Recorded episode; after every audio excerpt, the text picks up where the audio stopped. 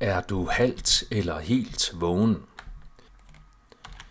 Det er min opfattelse, at mange af dem, der opfatter sig selv som politisk vågne, i virkeligheden kun er halvt vågne. Mit navn er Per Brandgaard, og det er den 24. oktober 2023. At være halvt vågen betyder i min optik, at man har opdaget et sæt af bedrag, mens man samtidig er blind for et andet sæt af bedrag, der kan være konstrueret som modpolen til det første sæt af bedrag.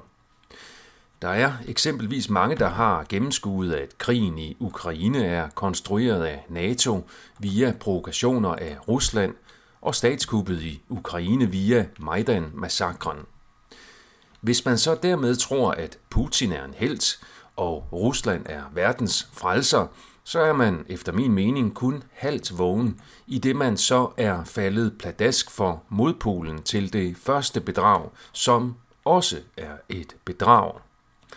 Putin og Rusland er efter min vurdering lige så meget kontrolleret af den globale magtelite, der fører krig mod det globale folk.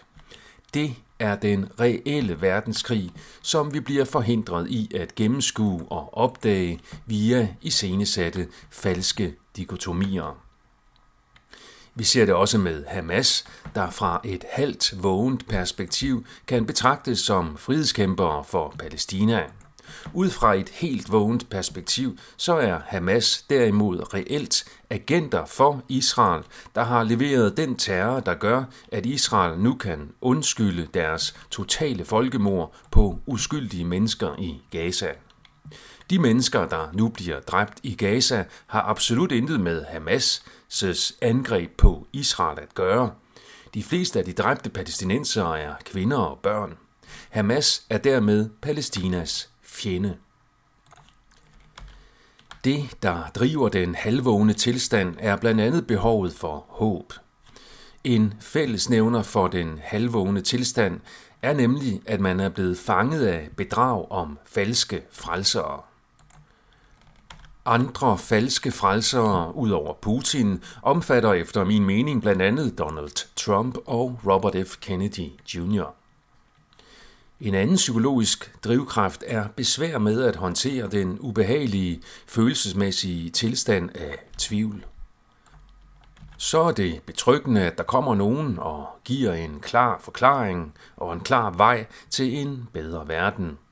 Dermed slipper man selv for at gøre noget, og man kan læne sig tilbage og stole på planen, og at der er en flok mænd med hvide cowboyhatte fra heltelandet USA, der kommer og redder os snart, eller i hvert fald til sidst. Jeg vil ikke påstå, at jeg kender den fulde sandhed om noget som helst, men jeg vil godt våge den påstand, at jeg formår at være med tvivl og håbløshed, fordi jeg får afløb via kunst og komik, fordi det motiverer mig til at lære mere, og fordi jeg ved, at den sande fred og frihed under alle omstændigheder altid kun er åndelig frigjort fra den materielle verdens møje og besvær. Kald mig bare gnostiker.